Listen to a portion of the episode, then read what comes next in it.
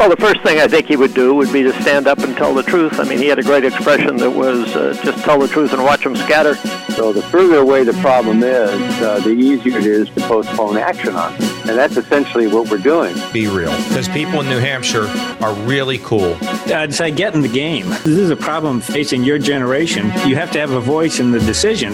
Welcome to Facing the Future, brought to you by the Concord Coalition on WKXL, New Hampshire's talk radio station.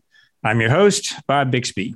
Each week, we take a nonpartisan dive into topics related to the federal budget, the economy, and how it all affects our nation's future.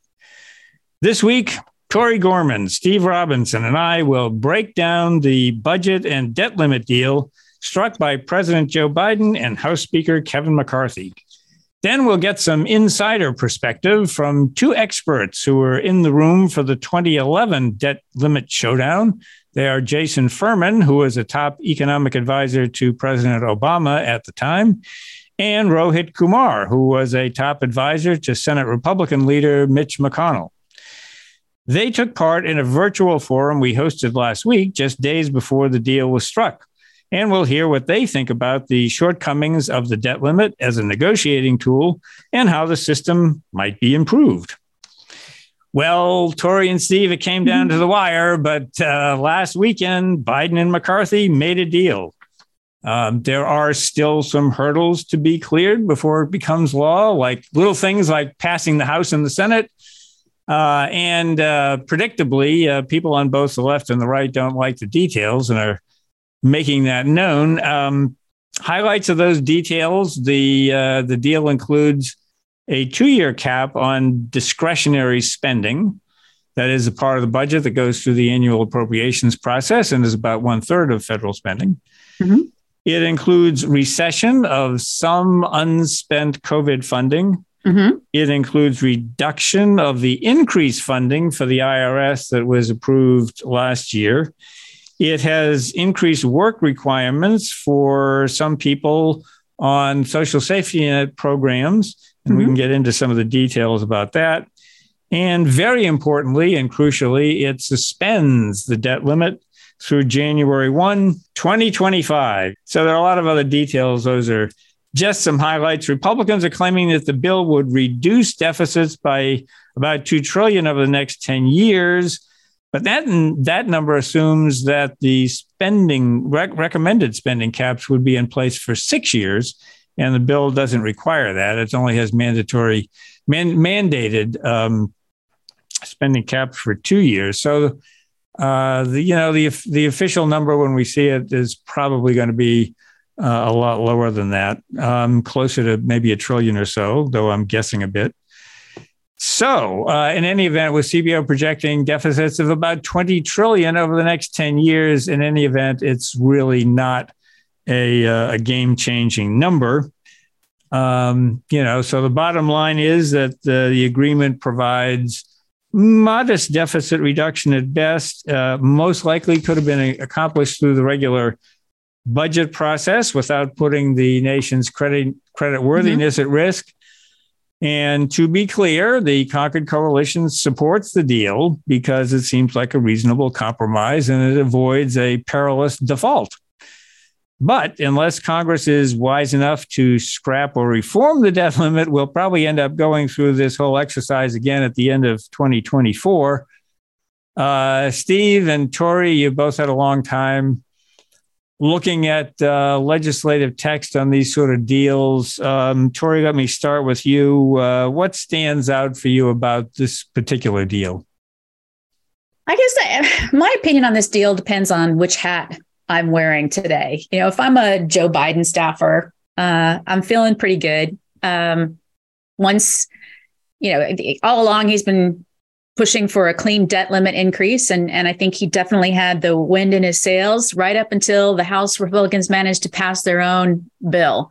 Uh, once, I don't think anybody thought McCarthy could do it, um, and once he was able to do it, I think Joe Biden recognized that. All right, I've got to negotiate with this guy and when you take a look at what they negotiated, you know, there there there's not uh, there's not a lot of pain in in this legislation. Um, I've you know, given my years of experience on Capitol Hill. Uh, it's it's been my experience that the appropriators are always smarter than the people that want to cut money.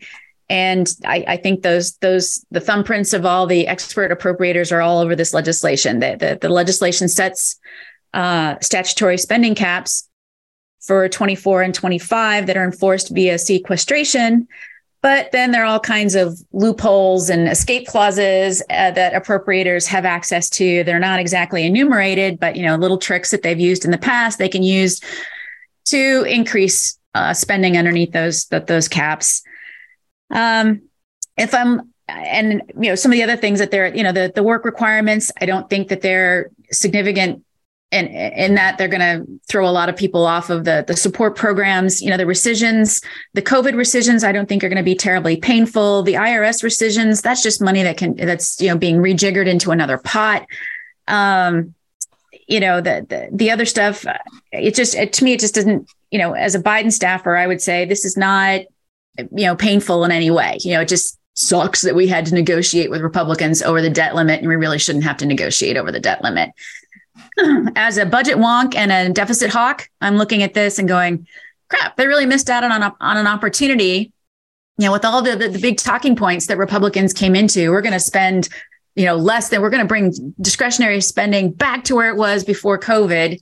Um, yeah, I'm kind of sad. There's not a lot in here that that moves the needle, as you say, uh, on spending in any way. And, and of course, once they took all the big ticket items off the table, once they took Social Security, Medicare, Medicaid, you know, those big drivers of spending off the table, there really wasn't much for them to work with. But even the stuff that was left on the table here, you know, instead of taking a big machete to it, they like took a butter knife. Steve, anything uh, particular stand out for you? Tori pointed out, I mean, there's not a huge amount of, of, of spending reductions here. And of course, what we're fighting over are reductions in annual appropriation bills. And of course, that's something that Congress has to do every single year. I mean, normally you have fights over discretionary spending at the end of the fiscal year, which occurs around September 30th, October 1. And so, you know, we'll see how whether Congress is actually able to, to, to comply with the, the, the caps that they've agreed to. Um, you know that that's always uh, you know we we back in 2011 we we were talking before that um, you know we negotiated a big deal. We put caps on spending and they held for a year maybe sort of for a year a year beyond that. But you know I mean that's always the dilemma is you know, every single year Congress has to do appropriation bills and things change. You have emergencies, you have, you know, floods and disasters and wars. And so to say today we're committing to some level of future spending without knowing what the future holds, you know, it's always an iffy proposition. So, and, and I think that, that we, we've got the same situation here where, you know, there are certainly good intentions on the part of the Republicans to say, look, we want to get a a, a control. We want to reduce discretionary spending, but whether they're going to be able to follow through and, and hold to that, you know, hold themselves to that, much less the the, the Biden administration and, and, their Democratic colleagues that they have to continue to negotiate with, as they do the twelve appropriation bills.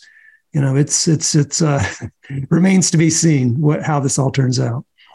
Yeah, and I think just to sort of underscore the the big savings is from the discretionary spending cap for two years and then extending that out. I mean, overwhelming. So the other savings are very, very small. They're they're big rhetorically uh, and symbolically, but uh, but basically, this is a big appropriation bill.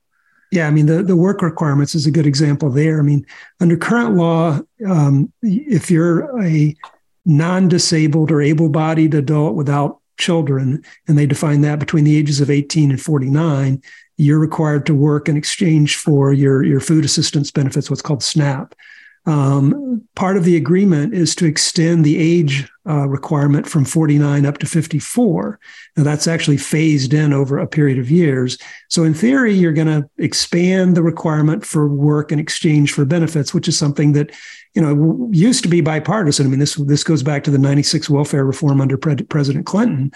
But um, in, in, addition to extending the age limit, however, they then turned around and said if you're a veteran, um, if you're a homeless individual or you're an adult, uh, young adult out of, out of foster care, the work requirements don't apply. So it, will be very interesting to see whether the new exemptions for homeless veterans and, and fo- young uh, adult fo- in foster care, whether those are bigger in terms of, of exemptions from the work requirements as the increased age limits so those two may very well offset each other. So it's it's it's not clear till we see a uh, CBO estimate whether that provision saves anything at all. I, I I'd, I'd be hesitant to speculate at this point.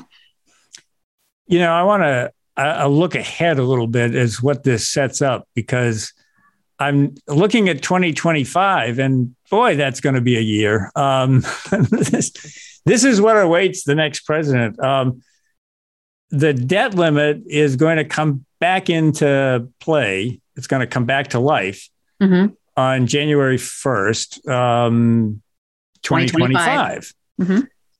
At the end of 2025, uh, a, a lot of the 2017 tax cuts are scheduled to expire. Right.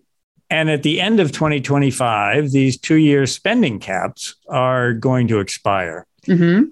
So I'm just wondering when this debt ceiling uh, comes back to life in early 2025, I'm wondering if they're going to have the same big fight over extending it because at that time the Republicans will be and many Democrats will be wanting to extend the tax cuts, which would be a, a deficit increase relative to the baseline. Mm-hmm. And the Democrats and probably many Republicans will not want to extend the spending caps or, or to set them at a higher level, which would also uh, be an increase relative to the baseline. And uh, I'm just wondering if they will both decide that they have a reason for wanting to keep the debt limit suspended. And maybe next time uh, it won't be such a uh, such a such a drama. What do you, what do you think? I, I, you know, I again, I, I think uh, in January first, on January first of 2025, uh, the Treasury Department will invoke extraordinary measures. Those extraordinary measures will carry the federal government for a certain amount of time uh, you know, this year they got us from what February, April, February, March, April, May, June, May. So three, three and a half months.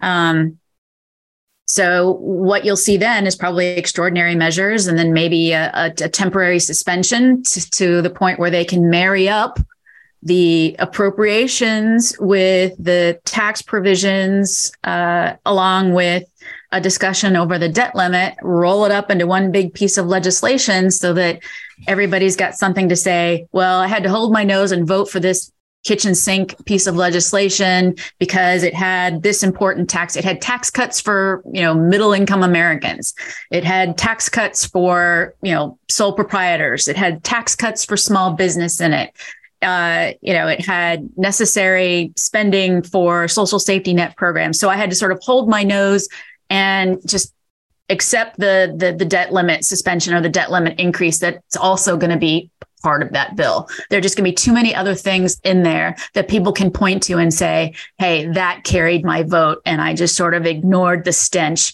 of the debt limit increase that was buried in the bill, like on the last page. Yeah, you know, um, it really is, you know, the way to control the unsustainable debt is to control the unsustainable policies that produce the debt. Mm-hmm. the debt limit, uh, this is an example, I think, of how the debt limit may really pose very little uh, restraint on things that Congress uh, would like to do. Steve, there's one element in this bill that I think is kind of interesting. It's a little bit in the weeds, but we've talked about it a lot in the, the issue briefs that you've written about the student loan forgiveness program is they tried to do something in this bill called regulatory pay-go. Now that's a lot of jargon, but uh, but but uh, you know basically as Congress has become more and more dysfunctional, presidents of both parties have tried to do more through executive actions, and they can cost money. So it almost amounts to the executive branch taking over the spending authority, and you've written that that is not constitutional. Um, so anyway, this attempt to look at the cost of regulations and saying if an executive branch is going to propose something that's going to cost money, they need to find cuts elsewhere so it doesn't increase the deficit. Have you looked at, at that provision and, and do you think it's um, do you think it's a positive development? Well, I mean, we certainly have seen last year the, the Biden administration uh, either issued or proposed three different regulations with regard to student loans that collectively could potentially spend almost a trillion dollars. So, you know, there there's there is an issue of you know executive agencies issuing regulations that cost money far beyond what Congress probably originally intended. So the notion of of, of uh, a congressional review of those regulations and, and essentially what's in the in the bill here is to propose um, allowing reviews of legislation or of regulation and giving Congress sort of an opportunity to, to, to, to, veto them. And of course, it's a legislative veto, meaning that the president could veto the legislative veto, which would require Congress to try to override the presidential veto. So it's a very convoluted process, but certainly the intentions are good. And that is that you shouldn't have executive agencies writing legislation that costs tens, if not hundreds of billions of dollars without congressional approval. And so, you know, I think the the provision is in the right, you know, the, the, their heart's in the right place in putting the provision in. Uh, it's it's it's somewhat questionable how effective it will be, but uh, it's it's certainly a step in the right direction. Well, uh, we're going to have to wrap up that uh, this segment, uh, giving our quick down and dirty assessment of the Biden McCarthy uh, debt ceiling budget deal. Um, we're going to be back after these short messages where we will get some inside perspective from Rohit Kumar and Jason Furman, who took part in a Concord Coalition virtual forum last week, just days before this agreement was struck. And we'll be right back with some excerpts from that forum right after these messages. Welcome back to Facing the Future. I'm your host, Bob Bixby. In this segment, we're going to get some inside advice from uh, Jason Furman and Rohit Kumar. Uh, those two gentlemen were involved in the 2011 uh, debt limit and budget negotiations. Furman worked for President Obama as a top economic advisor, and Rohit Kumar was a top advisor to Senate Republican leader Mitch McConnell. Uh, and I want to get some perspective on how things might have been different or the same from that negotiation and what they think of the budget uh, of the debt limit, rather, as a budget negotiating tool. This forum took place virtually last week, just before the budget deal was reached between President Biden and uh, House Speaker Kevin McCarthy. So here are some uh, excerpts about uh, about the debt ceiling from two people who know quite a bit about it from personal experience: Jason Furman and Rohit Kumar. So Jason and Rohit, you were both involved intimately in the last. Well, we've had several debt limit crises, but uh, a lot of times what's happening now is being analogized to the 2011 uh, debt crisis, where we came within a couple of days of default. You were on opposite sides of the negotiation uh, table on that. And I, I, wanted to know just first off if there were uh, any differences, major differences between 2011 and now that you can see. Um, Jason, I'll start with you.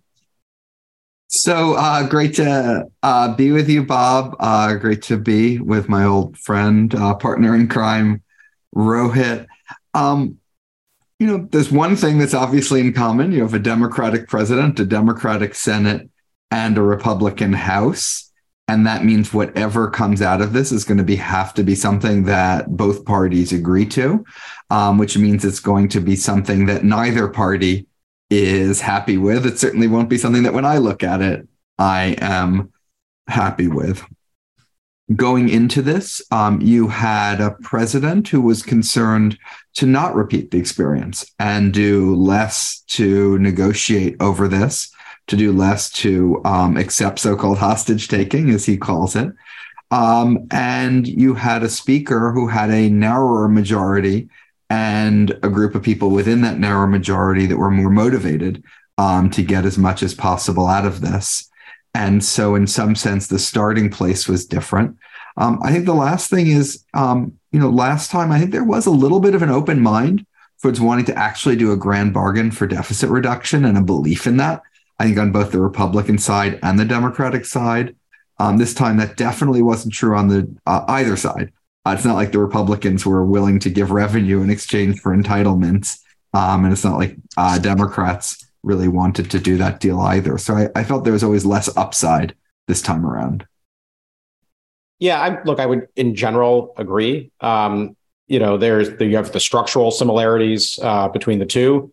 Um, you have this uh, newly discovered but long available tool in the House called the motion to vacate the chair, which you know complicates the life of a speaker. Um, but on the other side, um, you know, in 2011, we were laboring under a requirement um, set forth by then Speaker Boehner that every dollar of debt limit increase had to be accompanied by a dollar of spending reduction, not a not a dollar of deficit reduction, but an actual dollar of spending reduction, um, which made the task before us uh, quite challenging and, in my mind, dramatically uh, up the odds of defaulting on our debt because there was an objective metric that you had to hit. Whereas, at least in this transaction, uh, as Jason alluded to, you know, entitlements are off the table. We're not having a a, a, conver- a serious conversation or even a non-serious conversation um, about entitlement spending. Uh, you know, as best as I can tell, the requirement, the stated red line is you know, spending reduction and reforms or something, you know, that's pretty broad and to some degree incoherent and, and it allows a lot of potential landing spots that would meet the stated criteria without anyone having to acknowledge uh, that they got, you know, that they had to compromise on some deeply held um, principle. So, frankly, having an objective standard that we had to hit in 2011, I felt like made at, at the outset made the transaction much more difficult to execute than the one that they're facing now, where the requirements for success are somewhat more loosely defined and therefore easier to achieve. Um, and before we get into some of those uh, negotiations and and how they're um, how they're going right now, I want to just do a little bit of uh, introduction to the debt limit um, as a concept. For one thing, Jason, uh, why do we have a debt limit? How did it come about? I mean, first of all, one thing to understand is other countries don't have this. This is really an American thing. It's because the Constitution assigns Congress the authority to authorize the issuance of debt. It used to be that just every now and then you issued debt, so Congress could pass a law each time. World War One, all of a sudden we need to issue a lot more debt.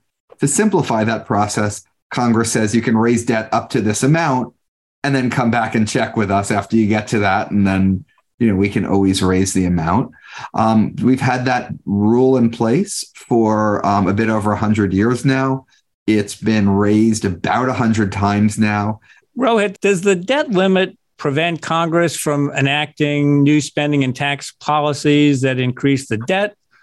Uh, or does it simply prevent the Treasury from borrowing to pay for the policies that Congress has already enacted?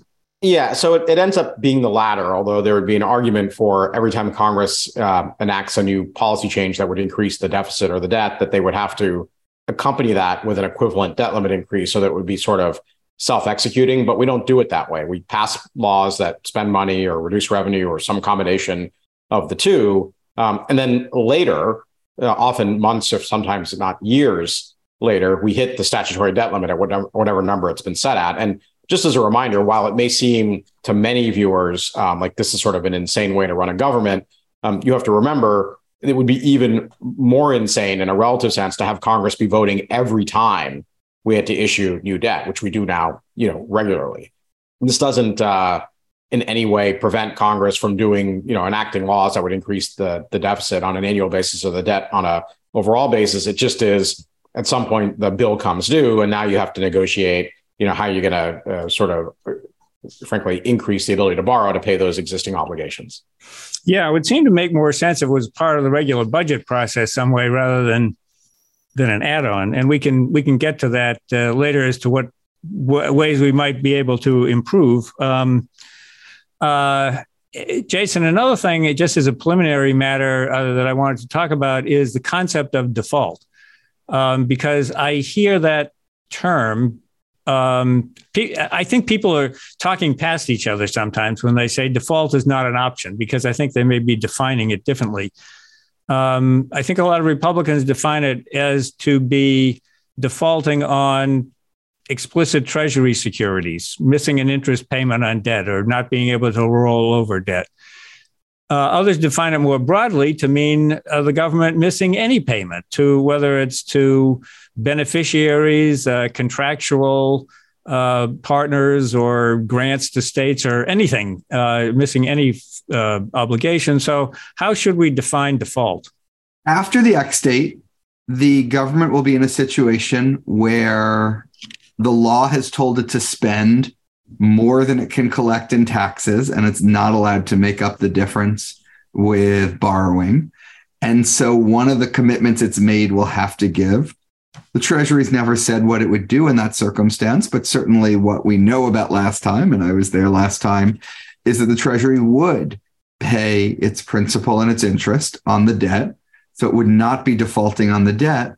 Instead, what it would do would be to reduce or delay or prioritize its payments of everything else, which, you know, under most definitions, uh, meets the definition of default as well. You're defaulting on obligations. You're not defaulting on your debt and interest obligation.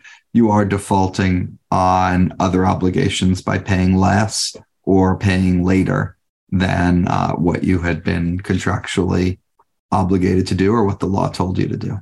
And in, in either case, it, it may have an effect on your how people perceive your credit worthiness. Yeah. Oh, and Fitch has already put the United States on notice of downgrade. S and P downgraded us last time, even though um, we averted the problem before. So I don't think the ratings agencies would be that patient by, you know, dancing on the head of a pin trying to define exactly what default means. You may have different perspectives on this, um, but uh, regardless of how one feels about the debt limit, we do have a legitimate long-term debt problem in this country. Is that uh, would would you agree with that in one degree or another? I think we have a fiscal sustainability problem. I certainly think if we extend the tax cuts without paying for them and ignore Medicare and Social Security using gimmicks to get through them, um, I would expect our debt to continue to rise as a share of GDP. So at some point, something needs to be done um, about the trajectory. I think um, just those steps, by the way, would get us a long way. But you know, on the current course, yes, we have an issue. Yeah, I don't think there's anybody that, well, there are a few, maybe just a handful, that would disagree with the premise that we are on an unsustainable trajectory. Uh, the challenge, uh, as it is in the very micro with the debt limit, and whether it's June 1 or June 2 or June 3, um, at a ma- macro level, is you know, eventually it's unsustainable, but eventually is not a deadline. Congress really needs a deadline. They need some action forcing event. And it's not clear to me what is the action forcing, the near term action forcing event anyway, with respect to the unsustainability of our uh, fiscal trajectory. We, you know, we have some things that are, you know, eight, nine, ten years out. Insolvency of uh, Medicare uh, is one, and a little bit further out is insolvency of Social Security. Uh, although insolvency is a little bit of a misnomer, um, it's the trust fund, which is itself a little bit of an accounting fiction, um, runs dry. And then the Social Security checks just get reduced by, I think 23% is the current uh, projection. So, you know, one week you're getting $100, the next week you're getting $77. Um, and that, the last time we had big Social Security reform was sort of in the in the shadow of one of those um, events happening. This is Tip O'Neill and Ronald Reagan. So this was ages ago. Um, so that's an action forcing event, but it might not be soon enough is the problem. Well, there also is the possibility that Congress would do what it's done with the Highway Trust Fund and sometimes in part with Medicare, which is form you know, some gimmick, some general revenue transfer to get itself out of doing the type of thing it did right. Yeah, yeah, that solves the near-term trust fund Medicare highway trust fund problem. Doesn't, of course, address the underlying issue. It just shifts the balance from the trust fund that's insolvent to a general fund that will eventually be insolvent, but perhaps later. This is Facing the Future. You've been listening to excerpts from a forum uh, that the Concord Coalition hosted online last week on raising the debt ceiling. Can we avoid a crisis? And what if we don't? The uh, panelists were Jason Furman of Harvard University's Kennedy School of Government and Rohit Kumar of PricewaterhouseCoopers.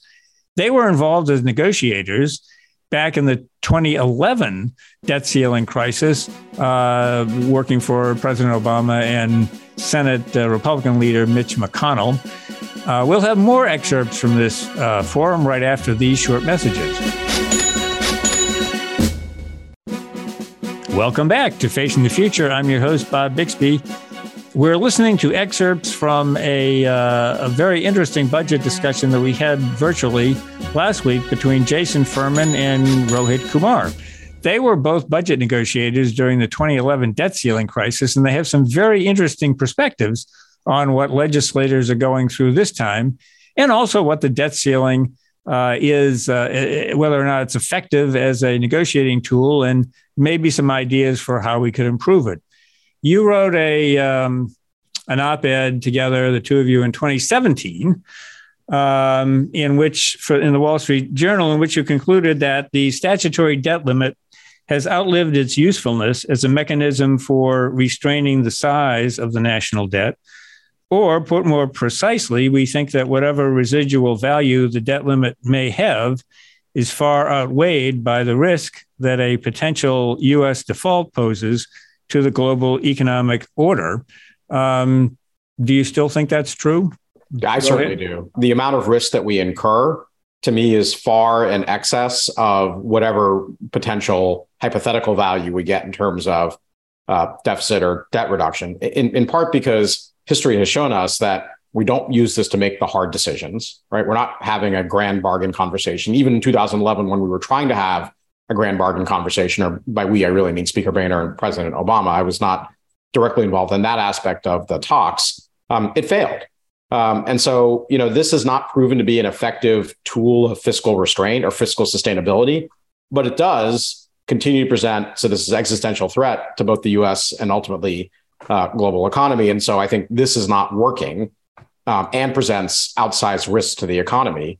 And so, we would be better off um, investing our energies and thinking about a better way to think about the fiscal uh, trajectory question that doesn't involve putting a bomb underneath the US and global economy. If we had not had a debt limit in existence, we still would have needed an appropriations bill bills we still would have uh, that still would have been a compromise it probably would have been about the same spending level we're going to end up with here now let's say you think maybe spending's a little bit lower because of the leverage that house republicans had then go back to 2019 uh, spending discretionary may have been a little bit higher um, as a result of the leverage that congressional Democrats had then.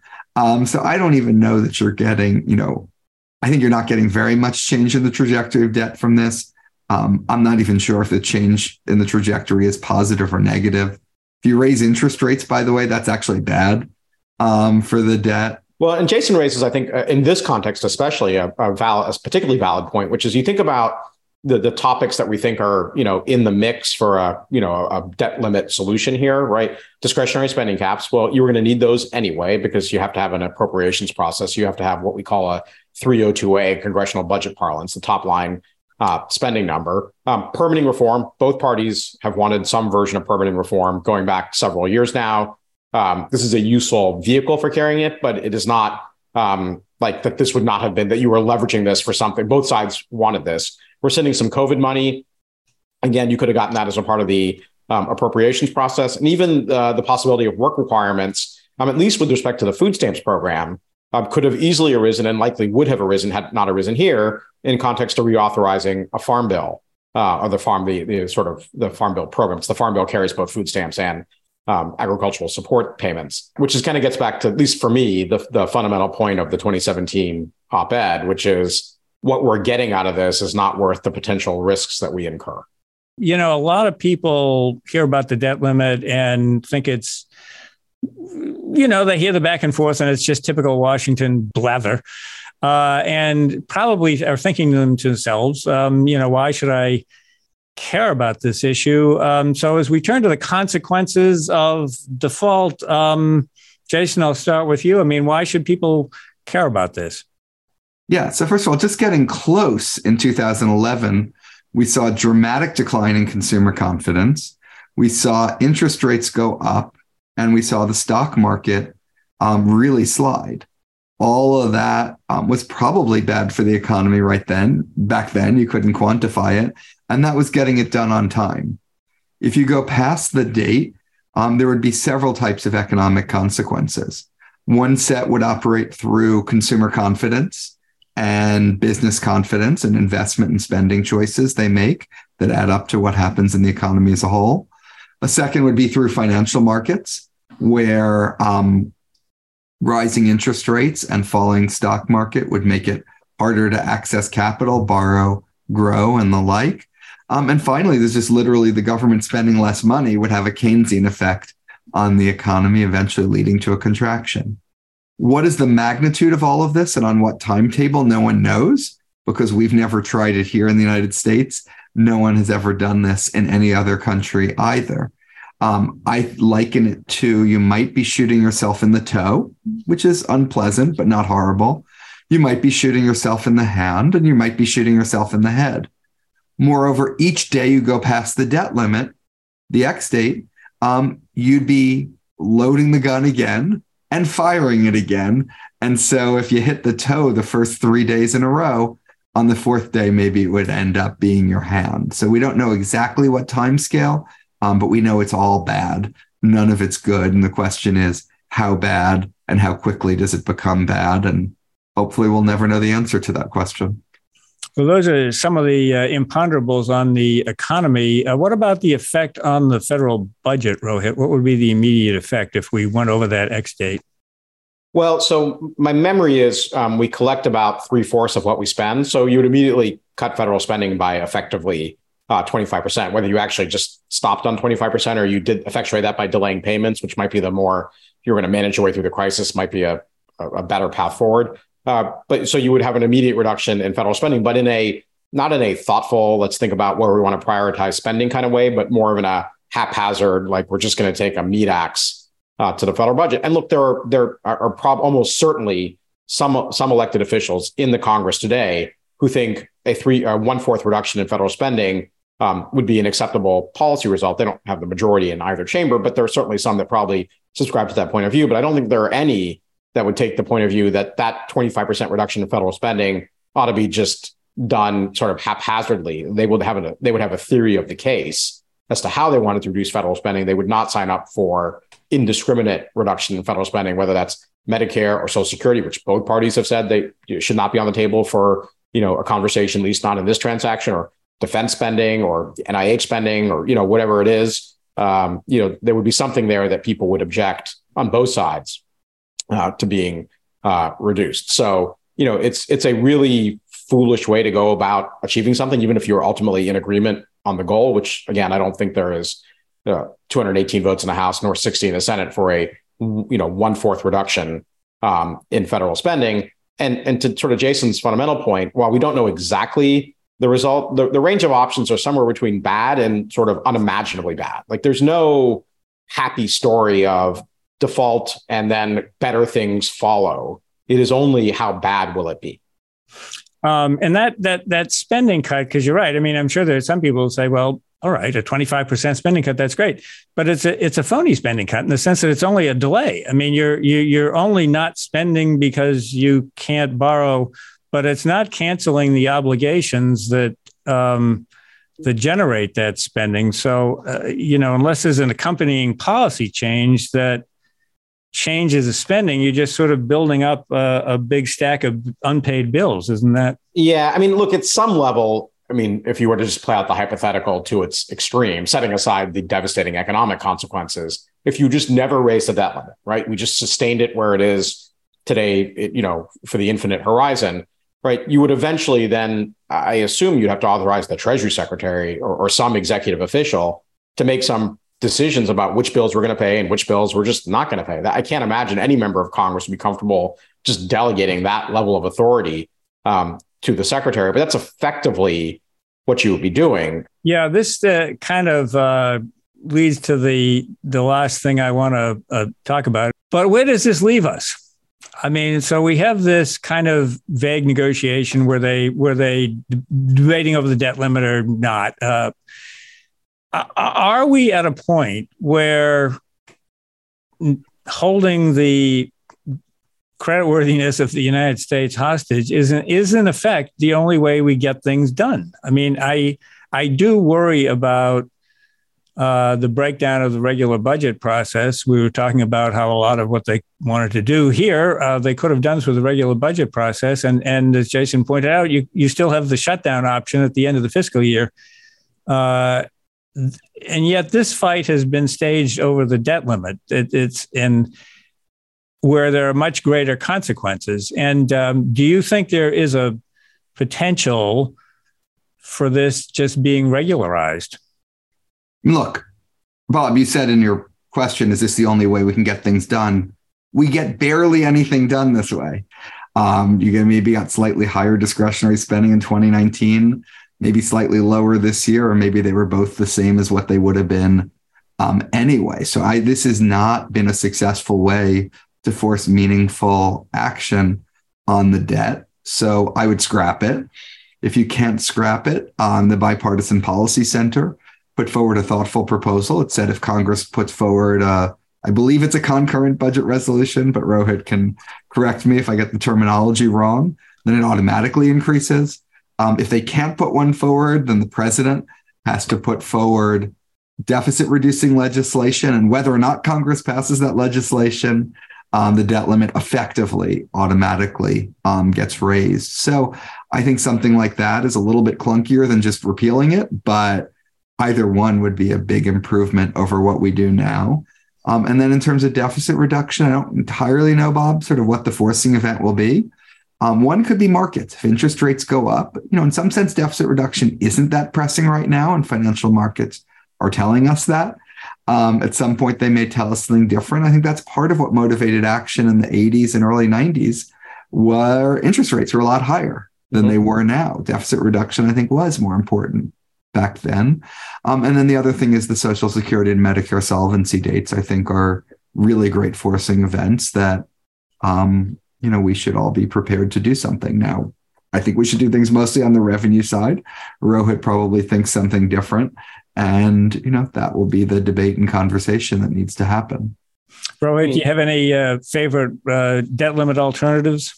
Yeah, so look, I'm also a fan of the BPC's uh, proposal. It's called the Responsible Budgeting Act. It was introduced last Congress by uh, Congressman Arrington and Congressman Peters. Congressman Arrington is now chairman of the House Budget Committee. Uh, Arrington, um, it to me, the most you get out of the debt limit, and this is being generous to the debt limit, is you force at least a conversation about our fiscal path. Now, we've not actually used that conversation to make meaningful change. Um, but if the most you get out of the debt limit today, and, and again, at the risk of defaulting on the debt and blowing up the financial system, is you force a conversation. Well, let's think about what we're getting and let's we replicate that without you know triggering the consequence of um, defaulting on our debt. And I think the Responsible Budgeting Act does exactly that. It, it forces at least once a Congress a serious look at our current fiscal trajectory and asks Congress the question: Are you comfortable with this? Are you prepared to make the hard choices that you heretofore have not been willing to make in order to right size the state a fiscal ship. It doesn't require Congress to do anything, just as the current debt limit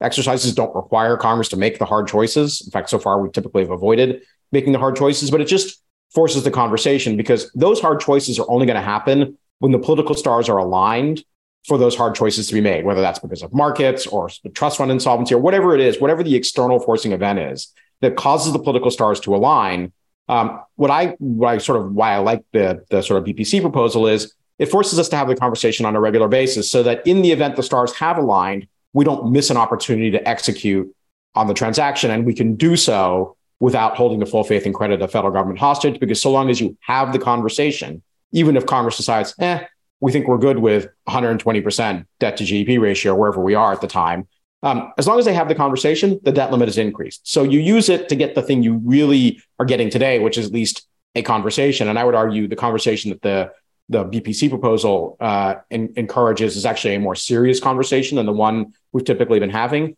but it de-risks the whole exercise. And that to me is the real value. And that's not to say that it's the only solution out there. It just to me, having been thinking seriously about this at least since 2011, is the sort of most complete um, kind of replacement for what we get today uh, by while always taking by, not always by while also uh, taking the risk out of the system.